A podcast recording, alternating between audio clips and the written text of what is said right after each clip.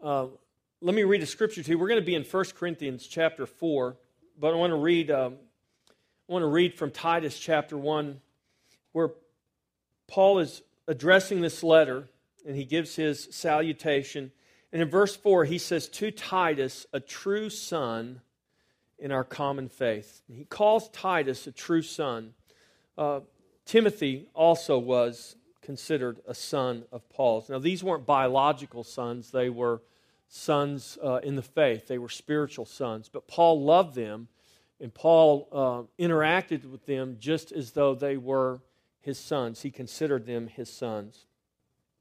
And today is Father's Day, and, uh, and we're going to talk about fatherhood um, in the context of the scriptures, but not just fatherhood in terms of biological dads and their children. But fatherhood, as presented in the scripture, um, not to segregate fatherhood in the home from fatherhood in the church because we shouldn't do that. We shouldn't segregate these things. We're real guilty of that in our culture today. We segregate everything and we compartmentalize things and we think this thing over here has no relation to this thing over here. And so sometimes you might hear people say, well, you know, your religion, that's for Sunday morning. You keep your religion in the church house, but don't bring it to the workhouse or don't bring it to the schoolhouse. Or, uh, but that's not the way the kingdom of God works. The kingdom of God is not confined to these four walls here for two hours on a Sunday morning. The kingdom of God has come, and the kingdom of God is encompasses everything. And so when we talk about these truths, when we talk about these things, we need to understand that really and truly what happens on Sunday morning has an, uh, in the church has an impact on what happens Monday morning in Washington. What happens in Washington has an impact on what happens with us because this is how the world works. This is how the kingdom works. It's all interrelated. So today we're going to talk about the need for fathers. And I'm going to quote just a, a, few statistics to you. There are so many statistics and information out there, especially about fatherhood. Um, but there was one national survey done uh, that was a survey about dads' attitudes about fathering. And actually, this, uh, this conclusion was brought, come to in a number of surveys that were done, but 91% of respondents agree that there is a father absence crisis in America. 91% of survey respondents agree that there is a father absence crisis in America. In 1 Corinthians 4:15, Paul says, he writes to the Corinthians, "For though you might have 10,000 instructors in Christ, yet you do not have many fathers." For in Christ Jesus I have begotten you through the gospel. Do you hear what Paul said? You might have 10,000 instructors in Christ, but you don't have many fathers. And so the father absence crisis didn't begin in our time. It didn't begin in the 20th or the uh, 21st century. The father absence crisis has been with us for thousands of years, as testified by the Apostle Paul. And fatherlessness is most prevalent, or it's too prevalent, and it's most dangerous in the one place that it should least be known, and that's in the pulpit. So Paul says, You guys have 10,000 instructors in Christ, but you don't have many fathers. He said, I begot you through the gospel. And so, fatherlessness is something that we should not have in the church. But Paul says there's too much fatherlessness taking place in the church. Father, we just ask you today, Father in heaven, we ask you, Lord, by the blood of Jesus, we've been given the privilege to come to the very throne of grace, to come to the very presence of our Father. We ask you today, Lord, to open our hearts and to open our minds. God, I pray today that not just fathers, not just men, that we would all be challenged by the Word of God, by the gospel of Christ. And in that challenging, Lord, we would be changed, we would be touched, we would be transformed, we would be conformed in a greater measure to the very image of the Son of God. God, we ask this in the name of your Son. We thank you that you shall do it by the power of your Holy Spirit. And we give you honor and we give you glory in Jesus' name. Everybody said, Amen. So the culture, the culture is a reflection. Do you guys realize that? The culture around us is a reflection of a lot of things. And I really firmly believe this that the culture is a reflection for the church. It's a reflection of the church for the church. It's no accident that many of the things we see happening in our culture, we see the very same things happening in our church. Things like divorce rates and, and pregnancy rates and, and a lot of those things, we, we don't see a lot of difference between what's happening in the world and what's happening in the church. And that's because the church is supposed to be having an impact on our culture. This is what Jesus said in the gospel. In Matthew's gospel, Jesus said, You are salt and light. He says, If the salt has lost its flavor, then what good is the salt? It's not good for anything but to be thrown underfoot and trampled. And so, if we're salt, we're to be salty. If we're light, we're to be lighting, right? So he says, who lights a candle, who lights a lamp, and then puts it under a bushel basket and hides it under their bed? It can't give any light that way. And so, the point of having light is to dispel darkness. The point of being salt is to preserve that which we come in contact with. And so, this is what we are to be as Christians. That means that as we are salt and light, there should be a transformation, an, an impact that's made on our culture, on the world around us. And so the culture, when we see the culture not being impacted, we have to go back and say, why isn't the salt salty and why isn't the light lighting? One child out of every three is born into a home with no father present. And there's no lack of men producing children, but there's a lack of fathers. Men produce children, but, but then they don't take responsibility to raise those children. You know, there is a difference between a father and someone who just produces a child.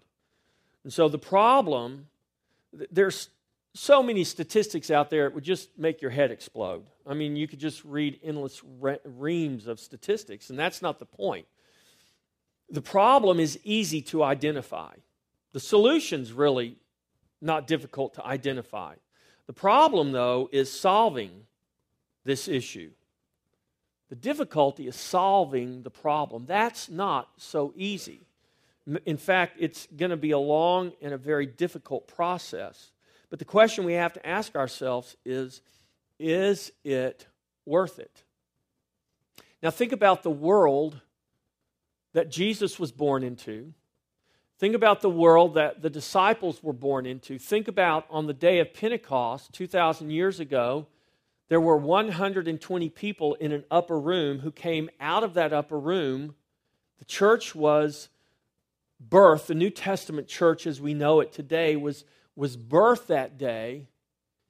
And from that small point in Jerusalem, we are today having a conversation about Jesus Christ. We're reading from the scriptures that were handed down to us, not just from 2,000 years ago, but from many more thousands of years ago, from the time Moses wrote the first five books of the Old Testament, to now we're standing here, we're sitting here having this discussion about Jesus Christ, about Christianity. That didn't happen overnight. That has happened over a process of time. Jesus chose 12 men. Those 12 men became his disciples. One of them, Jesus says, was a devil. And then Jesus picked another one on a road to Damascus. Most of the New Testament was written by the Apostle Paul. These guys Matter of fact, let me, let me read something to you here that Paul wrote. Now, listen to the words of the Apostle Paul, and I want you to think about the contrast of the Apostle Paul. Who was the Apostle Paul? Think about this guy. He wrote, he wrote two thirds of the New Testament. And here's what the Apostle Paul says in 1 Corinthians chapter 4. He says, To the present hour, we both hunger and thirst. We are poorly clothed and beaten and homeless. So we don't think of the Apostle Paul in that way. If you turn on Christian television today and you see these guys in their thousand dollar Armani suits and, and they're up there, we think that must have been who the Apostle Paul was. That must have been who Jesus was. But the reality is, Paul says, to this present hour, we're both hunger, we thirst, we're poorly clothed, beaten, and homeless. Now, I'm going to tell you right now, I don't want to be homeless. I don't want to get beaten today. It's Father's Day. I actually I want just the opposite. I want to be pampered today, right? Not because I deserve to be. But but we expect those things, right? None of us want any of these things. Paul didn't want any of these things. But Paul's preaching of the gospel, Paul's the reality of Paul becoming a father to men like Timothy, to men like Titus, and going and preaching the gospel, this, this is what happened to Paul. He said, I've been beaten, I'm homeless, I'm poorly clothed, I haven't been treated very well. To this present hour,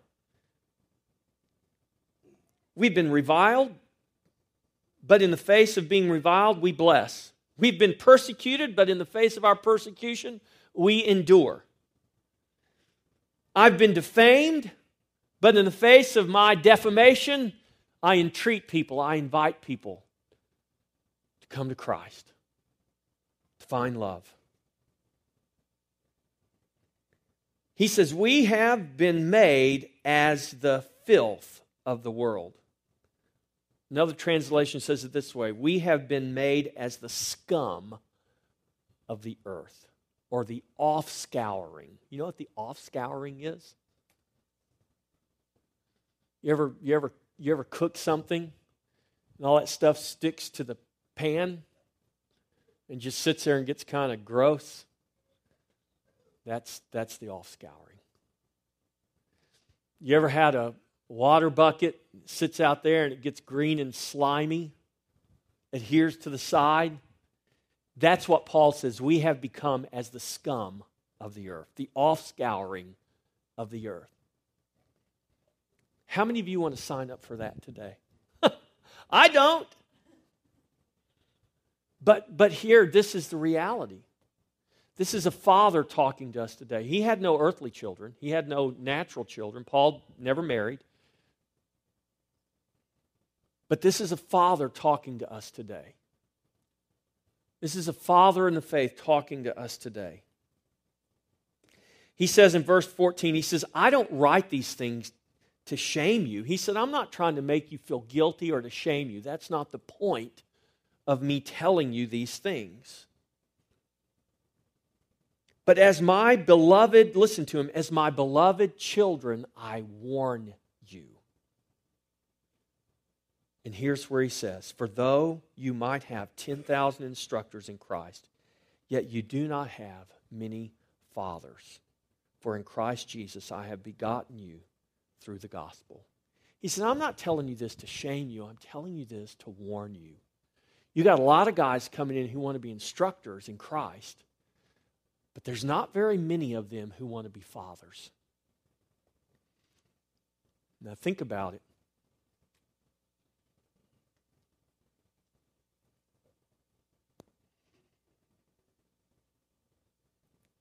So, this problem of fatherlessness whether we're talking in the home or whether we're talking in the church, is a real problem. And solving the problem is not as easy as identifying the problem because solving the problem will require men and women, listen, to wholeheartedly embrace truth and responsibility. Men and women will only embrace truth and responsibility when real repentance takes place. We don't need mass repentance. See, we want to we want to have a movement and go to Washington and fill up the the mall in front of the, you know, the Lincoln Memorial there with a million guys and say God did something. We all go there for a weekend and get together, and we come home and we feel like, wow, I did something. Now, the test isn't whether you went to the event in Washington with a million other men. The, the test is what are you going to do day in and day out, week in and week out, month in and month out, minute by minute, hour by hour, day by day? What are you going to do there? Not at a huge event somewhere. See, this is kind of what our culture has become. We want to have a big event for everything and feel like we've done something because we had a big event. But big events don't solve anything, big events don't solve problems. It's how you live your life every day that makes the difference. It's the little things, not the big things, it's the little things you do every day that will make a difference.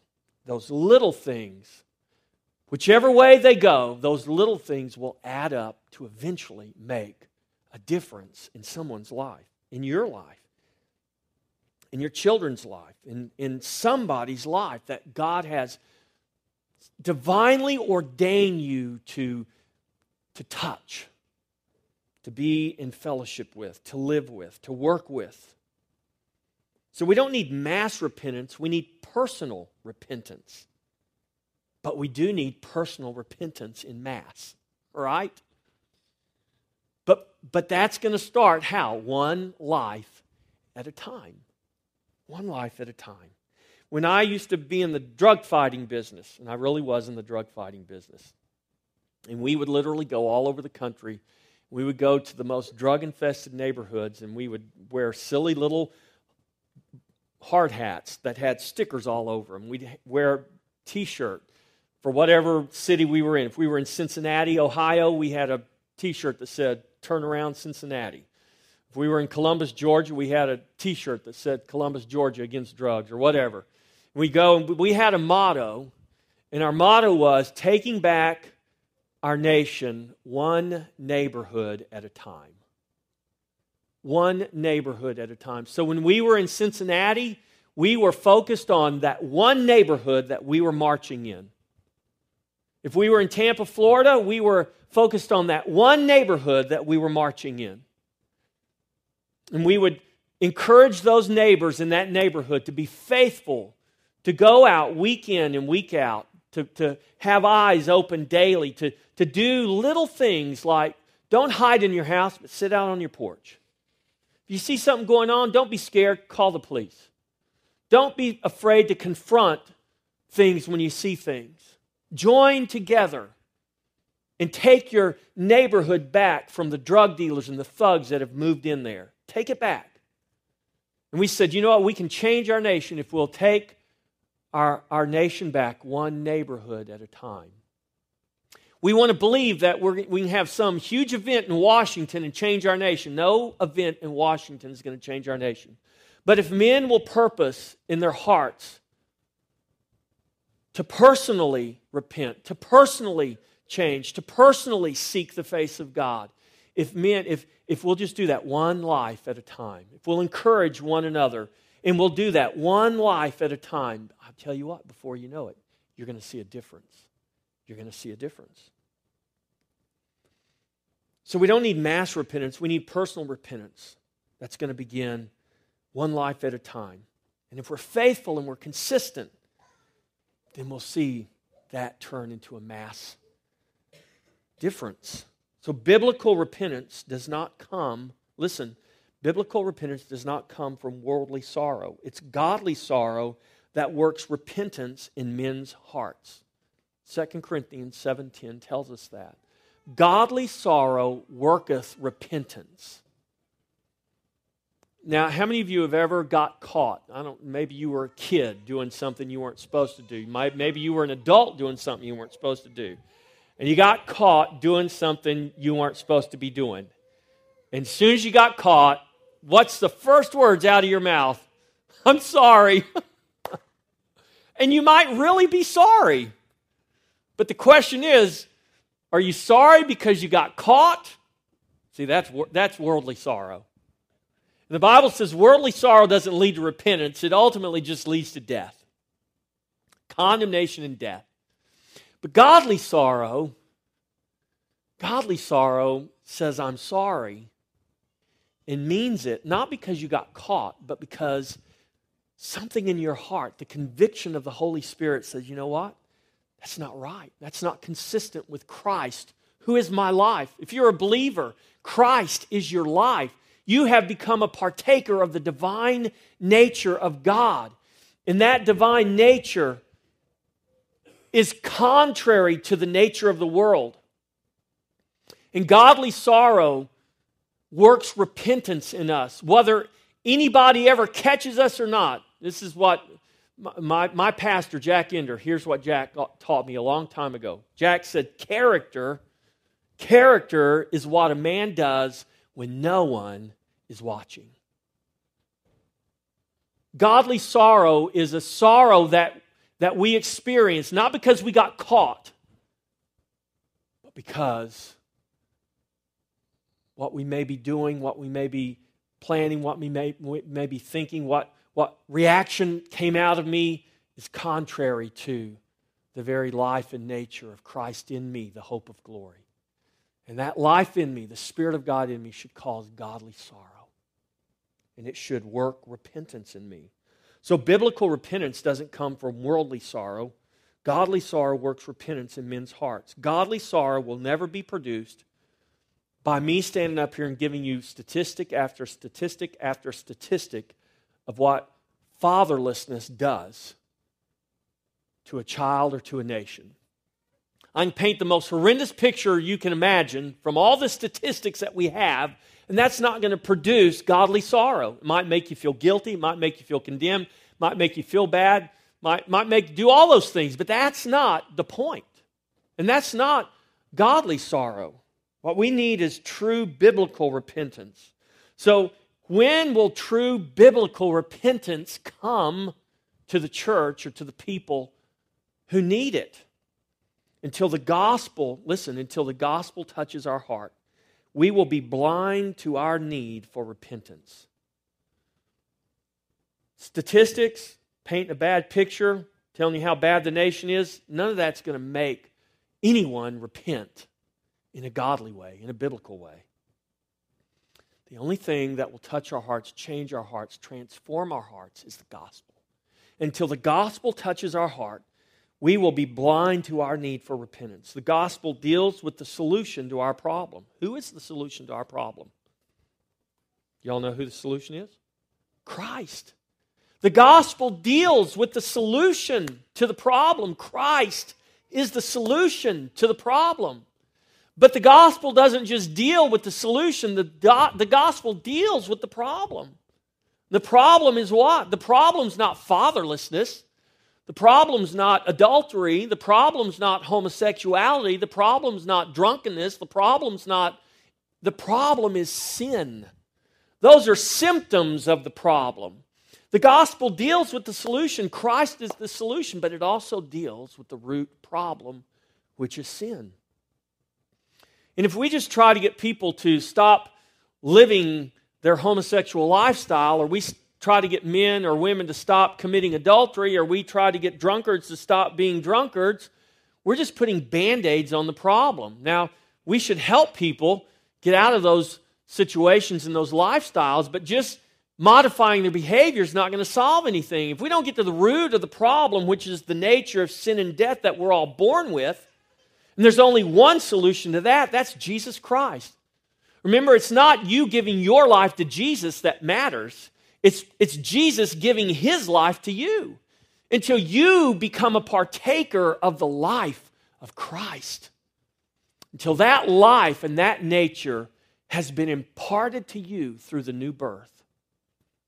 You can put band aids on your problem all day long, it's not going to solve anything.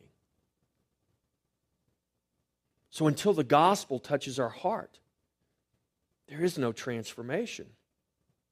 And the gospel doesn't just give us the solution, the gospel reveals to us the problem, which is the nature of sin and death.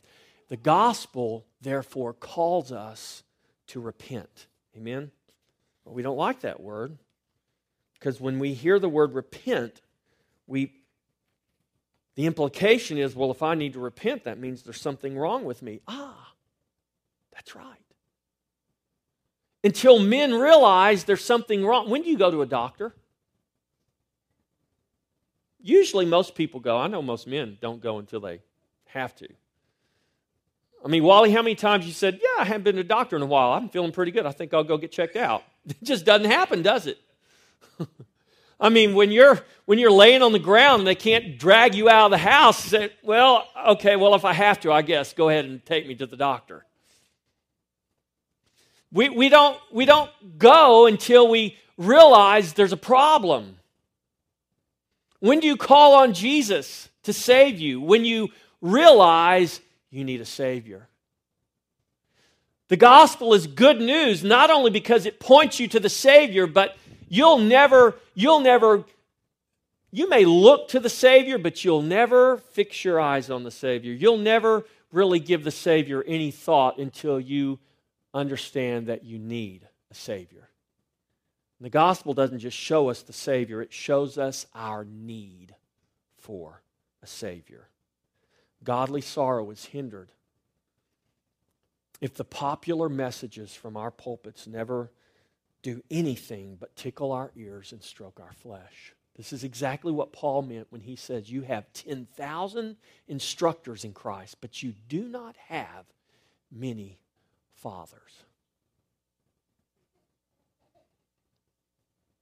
You don't have many fathers. The problem? We have the same absence of fathers in the pulpits of America that is reflected in the homes of America. Because the church, the culture, is a reflection. Now, here's another interesting bit from a survey that was done in 2009. This was a survey of mothers. And this survey dealt with the attitudes mothers have about fathering. And here's a quote from this survey Mothers, even those that indicated they were not at all religious, didn't matter whether they were we're talking mothers, even mothers who didn't consider themselves spiritual, religious, didn't matter. These are mothers who don't even consider themselves religious. These mothers indicated that churches or communities of faith are the best places for fathers to learn about fatherhood. Now, that, that should tell us something right there. These mothers who, who didn't even have any faith of their own, didn't even consider themselves religious at all, were still able to recognize that the place, the best place for men to learn about fatherhood was the church. That doesn't even make sense. Except that, even though those women were not religious or faithful, they were still human beings created by who? Their Father in heaven, God in heaven. There's something inherent in us that just knows. We bear the fingerprint of God. So the church is a place for fathers. And this survey also alludes to the problem of men not taking their spiritual roles and necessitating that women fulfill what God ordained for men Here's another telling bit of information from another survey of men who have children. All these were men who have children. These are all fathers. Over 50% of these fathers responding agreed that fathers are, listen, that fathers are replaceable by their mothers or other men. So they did this na- nationwide survey and they talked to all these fathers, and, and the question was Do you consider yourself a father to be replaceable and they said, yeah. 50% of these fathers said, yeah, I'm replaceable by their mother or another man. Here's the question I had after reading that statistic Why do 50% of these men surveyed believe that they're replaceable by mothers or other men? And the answer to that question is, is because these men do not know the spiritual significance of being a father. Paul said, You guys have 10,000 instructors in Christ, but you don't have many fathers. You're running after all these guys who are going to tickle your ears and stroke your flesh, but, but I'm telling you, what you need is not another instructor. What you need is a father.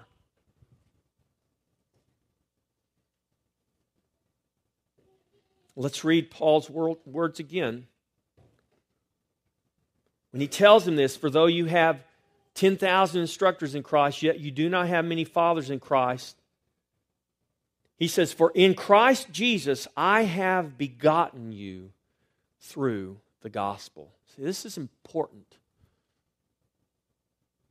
How were you begotten?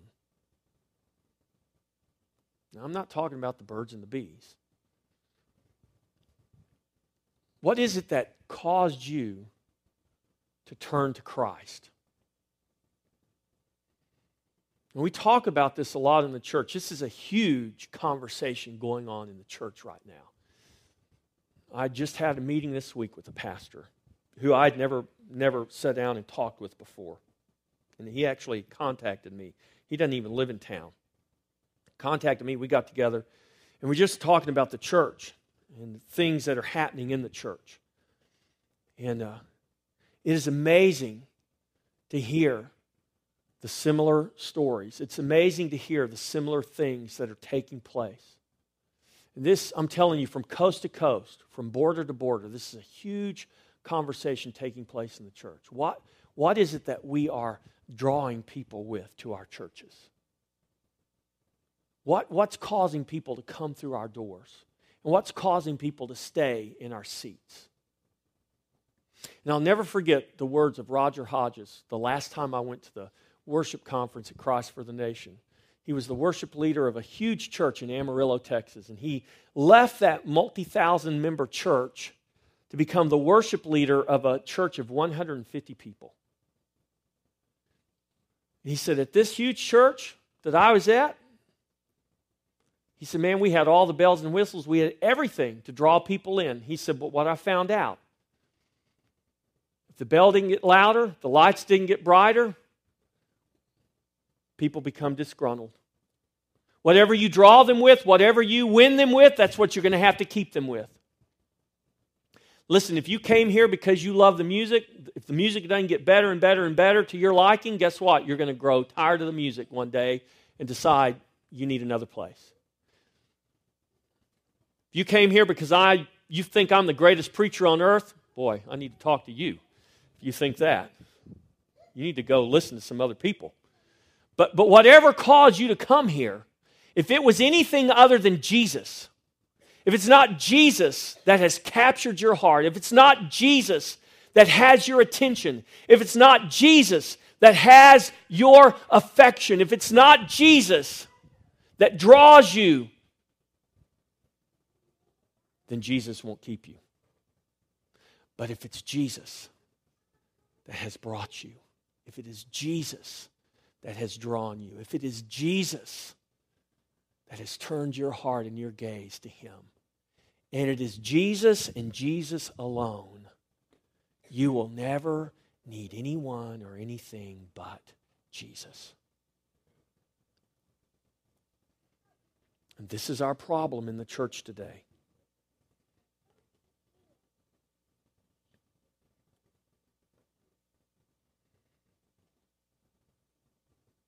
We must call men to realize and to take their irreplaceable responsibility as fathers from the pulpit to the home. We must challenge men to take up that very spiritual role. The church should be, uphold a model of fatherhood for all men. That means the men and the fathers who fill the pulpits of our churches must not back down from the responsibility the office calls us to. We cannot, we must not, we dare not back down from the truth. But this has been the problem with the American church. We've backed away from the truth. And this is why we see the flood of corruption that has not only inundated the church, but, but it is filling our nation. Because I believe this I believe the church is the gatekeeper. And we've thrown the gate open wide for the corruption that we're seeing in our nation. And it's going to have to be the church to close the gate. It's going to have to be. The goal of a father is not to make sure everyone in the house gets everything they want, when they want it, and how they want it. That's not the role of a father. You guys ever been on a cruise? How many of you been on a cruise ship? Okay. You know what the role of the cruise director is? The role of the cruise director is to make sure you get everything you want, how you want it, and when you want it. At 3 o'clock in the morning, if you want a ribeye steak with blue cheese crumbles and a baked potato loaded on the side with a big salad, you know what? That cruise director has a responsibility or they've got they'll have a buffet going 24/7 on that cruise ship. They got places where you can go and eat and do whatever you want all the time. You know why? Because it's the responsibility of that cruise director to make sure you get what you want, how you want it, when you want it. That's what his responsibility is. That while you're on that ship, you're not wanting or lacking for anything. His job is to spoil you rotten and make you so rottenly spoiled that when you decide to come cruise again, there will not enter into your mind another cruise line or another cruise ship. I'm going to go right back to that one right there because they spoiled me good. That's what a cruise director does. Guess what? That's not what the church is. Guess what? I'm not a cruise director. I'm not called to be a cruise director. I'm not called to be an activity director. God calls me to be a father. So we treat life like, a, like it's a big cruise. We're here to have fun, we're here to be entertained, we're here to get everything we desire as much as possible. We've turned those who have been charged with being fathers into cruise directors, into activity directors. And that's not what the church was birthed to be. If you don't give me what I want, I'll go find another ship to cruise on that'll give me what I want. So, what do we see in our culture? Here's what we see men out cruising around seeking pleasure from one relationship to another, multiplying corruption everywhere they go. Not faithful to the mother of his child, not faithful to his family. I mean, this is prevalent today. You ever ask yourself why it's so prevalent today? Do you know what? We have church members doing the very same thing. I know this is a painful message, but I'm going to be a good father today, tell you the truth. We have pastors cruising around trying to find disgruntled pleasure seekers to come aboard their ship. They promise bigger and better, more fun, more exciting experiences for those shopping for a more self pleasing cruise. This has become the tactic of the church in America. Let's see who can out market the other. Let's see who can out advertise. Let's see who can out promote. Let's see who can out attract. I'm going to tell you, it's shameful. It is absolutely shameful. This pastor I talked to this week, he told me of an incident in his church. He said, "Man, I, he said I had I had someone, um, a couple. He said they were our friends for 16 years, and he said something happened. He said we had to bring discipline, and they didn't like the discipline that was brought, and they were out of there. He said they went left my church, went right down the road to another church. He said, I felt compelled. He said, and they didn't do it in a quiet way. He said they did it in a very ugly way. They did it in a, a way that they put a bunch of stuff out there. And, and he said, I called that pastor of that church and I said, Hey, so and so has left my church and has come to your church. And I just want to let you know this is how they left, this is what they did. And I think you need to be aware of that. I'm telling you what, that guy who left and went to this other church. The other pastor confronted him and said, Hey, I just got a call from your pastor. That guy was livid. He was ready to sue this other pastor. He was, I mean, but yet, what, what did both of those pastors do? Both of those pastors operated in a biblical way, they followed the scripture. And here's the thing are you hearing me, church? We all are excited about following the scripture as long as it's convenient for us. But when it becomes inconvenient for us, when it challenges us, guess what? We don't want to do anymore. Oh, Pastor Jeff, you can't say that. Pastor Jeff, you can't talk about that. Pastor Jeff, that, why? It's in the scripture. Are we going to pick and choose what we're not going to talk about, what we're not going to do? Because why? Because it's hard to be a good father? Dads, how many of you just thoroughly enjoyed disciplining your children? I'm going to tell you, I don't think there's a father out there who just enjoys disciplining their children. But how many of you fathers disciplined your children because it was necessary, not because you wanted to? You did it because, in the long run, it was going to create a healthy child and make for a healthy family. I'll just be honest with you. Listen, I'm a pastor. I can, I can tell you, because I talk to pastors all the time. Pastors are afraid to discipline, to bring discipline in the church. You know why they're afraid to bring discipline? Because we have so many churches, there's a church on every corner because pastors know the moment I bring discipline to people in my congregation, all they're going to do is leave. The moment I address some of these things from the pulpit, I, I just know they're going to leave. Paul says, Hey, I'm homeless. I'm not well clothed. I'm being persecuted. Who do you think was persecuting him? People who were supposed to be of faith.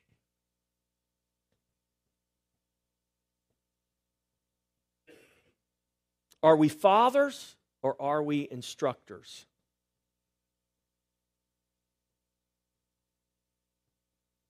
We're called to produce children, beget children through the gospel, and encourage them to take up their cross daily and equip them for the work of the ministry so that they can go into the world and be salt and light, so that you can become a catalyst for transformation. How is the world around you going to be transformed? Think about your family. Think about the people you work with. How are those people going to be transformed? How are you transformed? Somebody told you the gospel, somebody shared Christ with you. Somebody was brave enough to open their mouth and share the Word of God. Or maybe you were raised in a home by a father and mother who, who raised you up in the faith. Praise God, however it happened. I didn't, that's not how I came to faith in Christ. I didn't go to church growing up. I didn't get saved until two months after I graduated from college.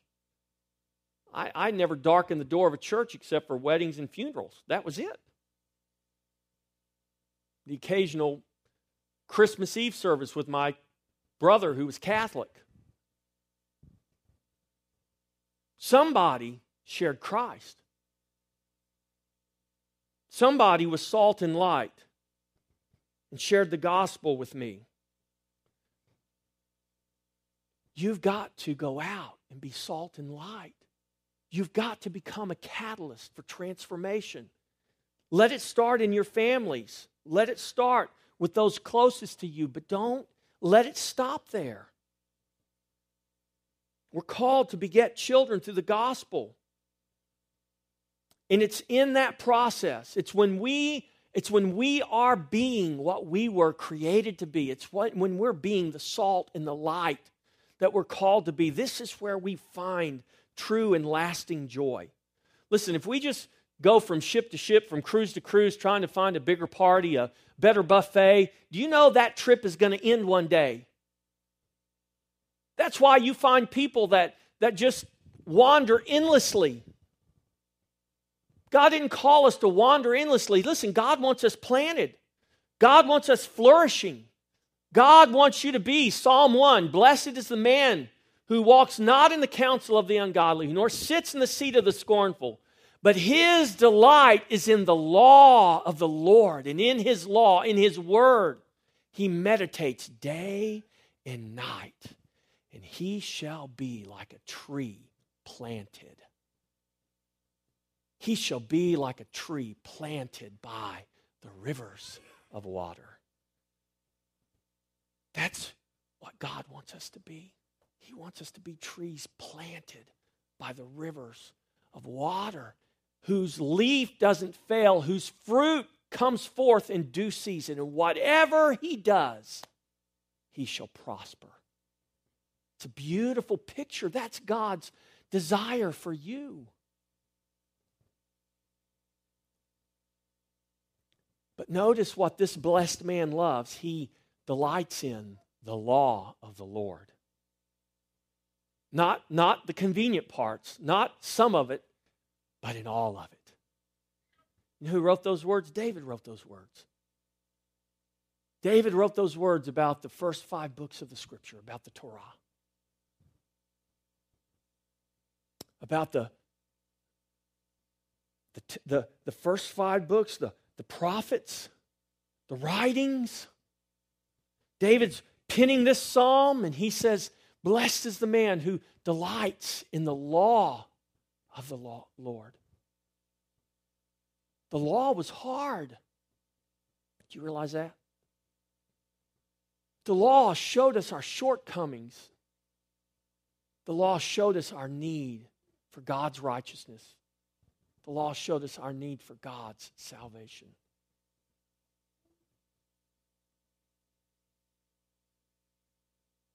And this is why Paul says you have 10,000 instructors, but you don't have many fathers. Instructors are fleeting and dispensable, but fathers are lasting and irreplaceable.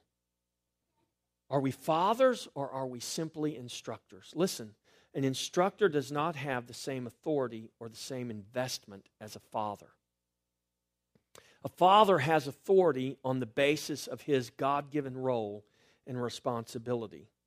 A father also has an investment in his children that is irreplaceable. Fathers, whether you realize it or not, you have an investment in your children that's irreplaceable. We are to be spiritual fathers and mothers to those that God places in our lives. Listen, our investment is irreplaceable when we agree to walk in that role. That investment, listen, fathers, that investment is not determined by how much your child recognizes it, but it's determined by how much the father recognizes it and how much that father contributes to that investment. These things are true in the home and they're true in the church. Listen, an instructor is there for the event, for the moment. He has a minimal authority because he has minimal investment. A father, on the other hand, is there for life, for the long haul. He has maximum authority. Why? Because he has maximum investment. Do you know what we're called to be? We're called to be fathers. Men, you're called to be fathers, whether you have a child or not. Spiritually speaking, we are all called to be fathers and mothers. We're called to grow up in the faith. We're called to grow up and to mature. And as we grow up and mature, whether we like it or not, somebody's looking at us, somebody's watching us, somebody's listening to us. We're called to be fathers. We're called to be the, the difficult, listen, we're called to the difficult and the often unpopular responsibilities that we have to fulfill. We must not confuse our roles. Are you listening? Don't confuse your roles. Let us never be simply instructors or worse, those seeking their own pleasure. Let us, let us, let us be fathers. Paul goes on, and, and here in 1 Corinthians, he says this For the kingdom of God is not in word, but in power. Do you, do you understand what Paul is talking about there? For the kingdom of God is not in word, but in power. He's not talking about his ability to to perform miracles. That's not, that's not power. If you want to know why that's not power, in the sense that Paul's talking about it, you can turn over to Matthew chapter 7 and you'll see that there will be those that will come to Jesus in that day who are able to do great supernatural feats. We prophesied in your name, we cast out demons in your name, we perform great signs and wonders in your name. Here I am, Jesus. Jesus said, Depart from me, you workers of lawlessness, for I do not know you. So, Paul here is not talking about just simply the power to do supernatural things. He's not just talking about the power to heal, the power to cast out demons, the power to deliver. Listen, God still does all of that today. But none of those things saved anybody. Paul is talking about the power and the authority of the Word of God that was committed to him. He's talking about the power and the authority of the gospel of Christ. For the gospel is the power of God to salvation. Paul said, Listen, I come to you as a father. I come to you with authority and with power, not given to me by men, but given to me by God. And he, he asked them, He says, What do you want? Shall I come to you with a rod or in love and a spirit of gentleness? He was ready to come either way. he's calling these guys to repentance. He says, How do you want me? I'm a father. He said, I'm your spiritual father. I know you got a lot of instructors, but you don't have very many fathers, and I'm your father. And I'm getting ready to come to you. And how shall I come? With a rod or with love and with gentleness?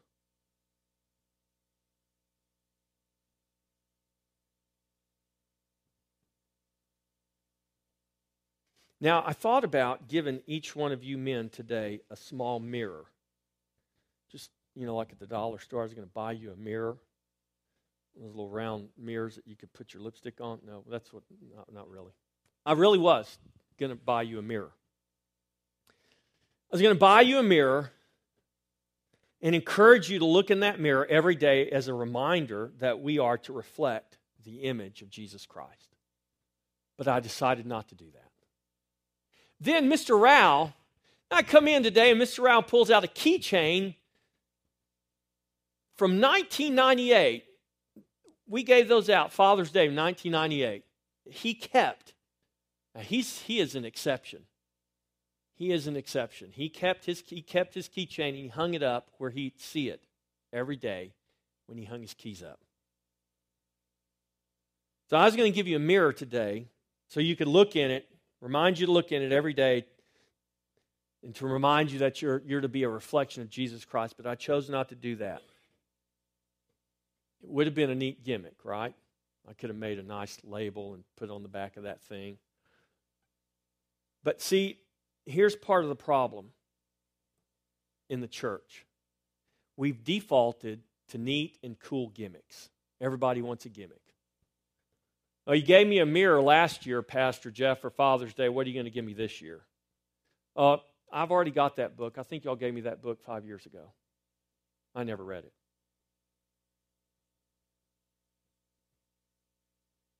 See, the problem is we've defaulted to neat and cool gimmicks that come, that, that come to replace what we're called, what we're really called to in the scriptures. Do you know that you have a mirror? You already have a mirror. Hold your mirror up. Who, has got a mirror? Hold your mirror up. Uh, I see some of you know. This is your mirror. Did you know? Did you know that? This is your mirror. Do you know that in the temple and in the tabernacle there was there was the uh, it's called the sea. It was the, the basin.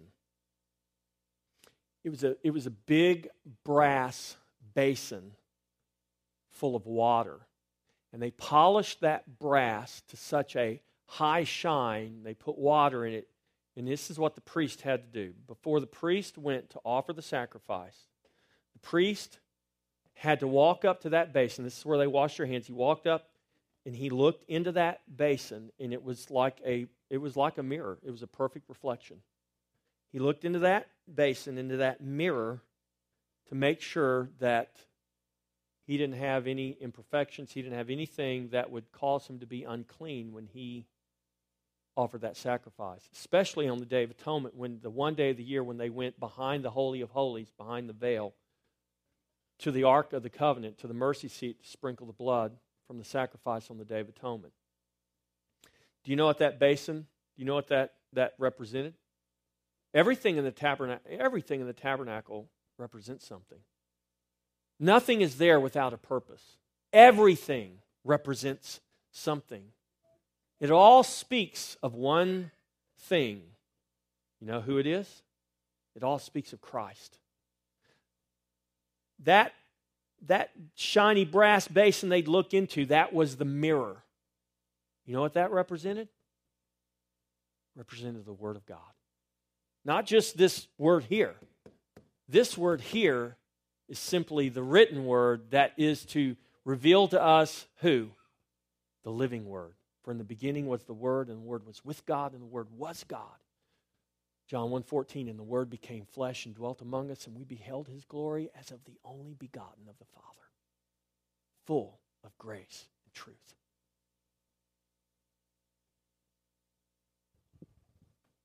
This is your mirror. This is your mirror. I would venture to say there's not one person here that does not look in a mirror at least once a day. Get up in the morning, you brush your teeth, comb your hair if you got any to comb. Some of us don't. It's quite liberating. Don't feel sorry for me. But you do something. Trim your mustache. Make sure you don't have food stuck in it. We, we, we look in a mirror multiple times a day. Driving in our cars, constantly looking in a mirror.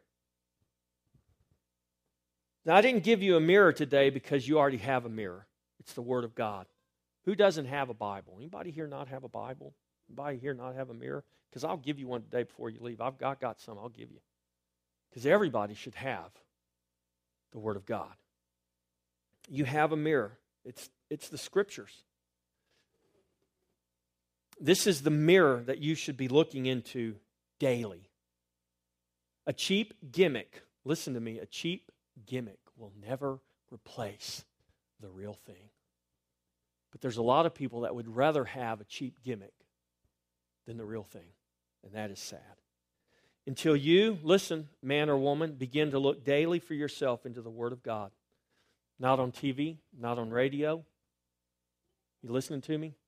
Not what your mama or your daddy or your grandpa or your grandma told you, not even what the preacher said one time until you, for yourself, crack open this book, until you, for yourself, begin to look into this mirror. You will never see yourself for who you are and who God wants you to be and who God wants you to be being conformed to. Paul says, We are being conformed to the image of the Son.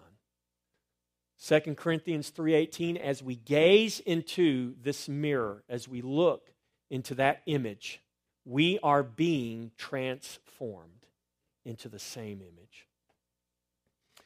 1 Corinthians 13 we look now in a mirror and we see dimly but then face to face and we shall know even as we are known.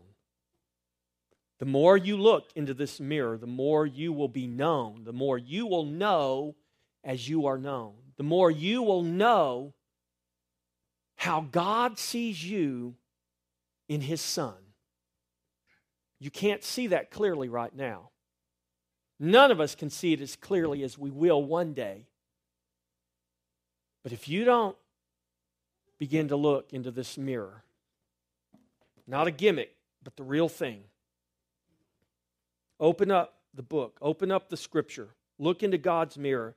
Let it reveal who you are. Let it reveal who you are being conformed to.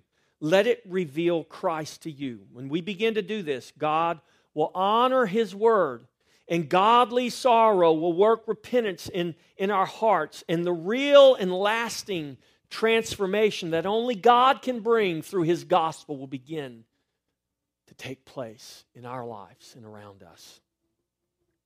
This is when we're going to begin to see light break forth out of darkness. Rise up, men of God, and take your place and lead your families as God has ordained you to do so. Women, rise up and encourage the man to take his place. Don't usurp his authority, but encourage him to walk in that authority with your prayers and with your support.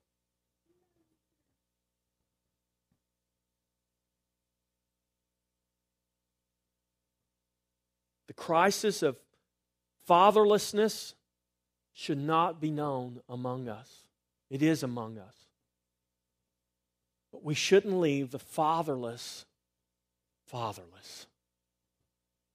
Now, remember, I said fathers are irreplaceable. None of us are here to take the place of anyone's father, but we need to become fathers to the fatherless. One out of every three child is born in a fatherless home right now in America. This has been going on for a long time. That means we have millions of, of children out there, young adults out there, people out there who have not known their fathers. And ultimately, what we've got to do is point them to the Father in heaven and help them to see that the Father in heaven is not a reflection of the failings of their earthly father, but he is the one father above their earthly father, good or bad, that loves them with an unconditional, undying, eternal love. If fathers will rise up and let Christ shine through their hearts, through their own lives, in their home and in the church. Listen, some people are so busy doing God's work that we don't have time to let God work in us. And being spiritually busy has become a substitute for taking time. How many of you, now let me ask you, men or women, how many of you get up in the morning and say, I'm too busy to go in the bathroom and put my makeup on, brush my hair, brush my teeth, make sure I'm put together before I go out. How many of you? No one would do that. I mean, I don't care at the greatest emergency. You know what you're going to do? You're going to, if it's just for a split second, you're going to go into that bathroom. You're going to make sure that you got the at least the very basics done before you head out that door. But how many of us are too busy to look in this mirror, the mirror that really counts? We say, well, it's okay. I, did something for God today. I did a nice service for Him or I did a nice work for Him. Listen, there is no spiritual busyness that is a substitute for looking into this mirror and allowing God to transform your heart and your life. Don't, don't be deceived. There is no substitute for your own time looking into God's Word. Your spiritual busyness will not transform you. But you know what will? The Word of God. It will. It will transform you. The gospel of Christ, it will. It will transform you. It will transform not only you, if we are faithful, men and women, if we're faithful to create and establish and build a legacy beyond ourselves. If we'll get our eyes off of just us and we'll begin to live life in a way and build a legacy so that we know our children and our grandchildren and our great grandchildren that this legacy of faith, this legacy of truth is going to be passed on to them even after we leave if we'll not see ourselves as an end, but simply as a means, if we will allow ourselves to be nothing more than a stepping stone that God would lay to be used for His greater purpose. If, if you will take the time to let God work in your heart and in your mind, you'll begin to comprehend and understand that. You'll be delivered of selfishness, you'll be delivered of self seeking and pleasure seeking listen, you'll let God do a work in you that will really, really make a difference in your life, in your family. Families need transformation in this city desperately. Desperately. And it's not just the church that understands that. We had a meeting with the school superintendent this week, and he desperately understands that families need transformation in this city. And he wants the church to help bring that about. Transformation in our families isn't going to happen because we preach nice messages. That can contribute, but it's really going to happen because you choose to let transformation take place in your life and you begin to affect that and be a catalyst for that. Don't hide your light under a bushel basket. Don't do it. Don't lose your flavor. Be salty. Be light. Trust God to work. Open that mirror and let God do a work in you. Go out into this world. Go out into this city. Go out and be salt and be light. Let's believe God for transformation. Amen. I'm serious. Don't let this just be, don't let that just be an amen because the pastor said it in the message. Amen means so be it. If you say so be it, then mean it. So be it. Okay, let's all stand.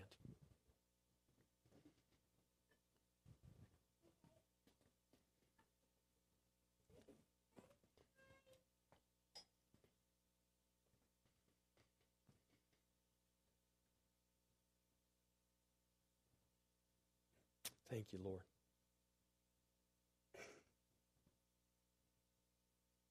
I'm going to pray. I just want to pray over all them. I want to say a prayer over all the men. Men, whether you're fathers or not. And if you're standing with a man, if it's your husband or you see a man standing there and he doesn't have someone, I want everyone to just put their hand on either your husband, your father, or a man near you. And I want us just to agree together in prayer. Men are so important. And our culture has devalued men. Father, I just pray today for the men in this building. Not only for the men in this building, but for all the men that they represent. Men and fathers and husbands. Lord, I pray that fatherhood would be restored to your church. God, we would not just seek to be good instructors, but God, we would have the courage to be good fathers. That, Lord, we would love our children enough to say the hard things, to make the hard decisions. We'd love our children enough not only to do that, Father, but to rejoice with them, to celebrate with them. That, Father, we would purpose in our hearts not only to train up, but we would purpose in our hearts to rejoice in the Lord always, to find our greatest joy and our greatest pleasure in Jesus Christ. I pray for these men today that they would be men who would find their greatest joy and their greatest pleasure in Jesus Christ. I pray for these men today that they would have a realization, a comprehension that the Spirit of God dwells on the inside of them, that they have been filled with a power that is incomprehensible, a power that is exceedingly great that works toward them.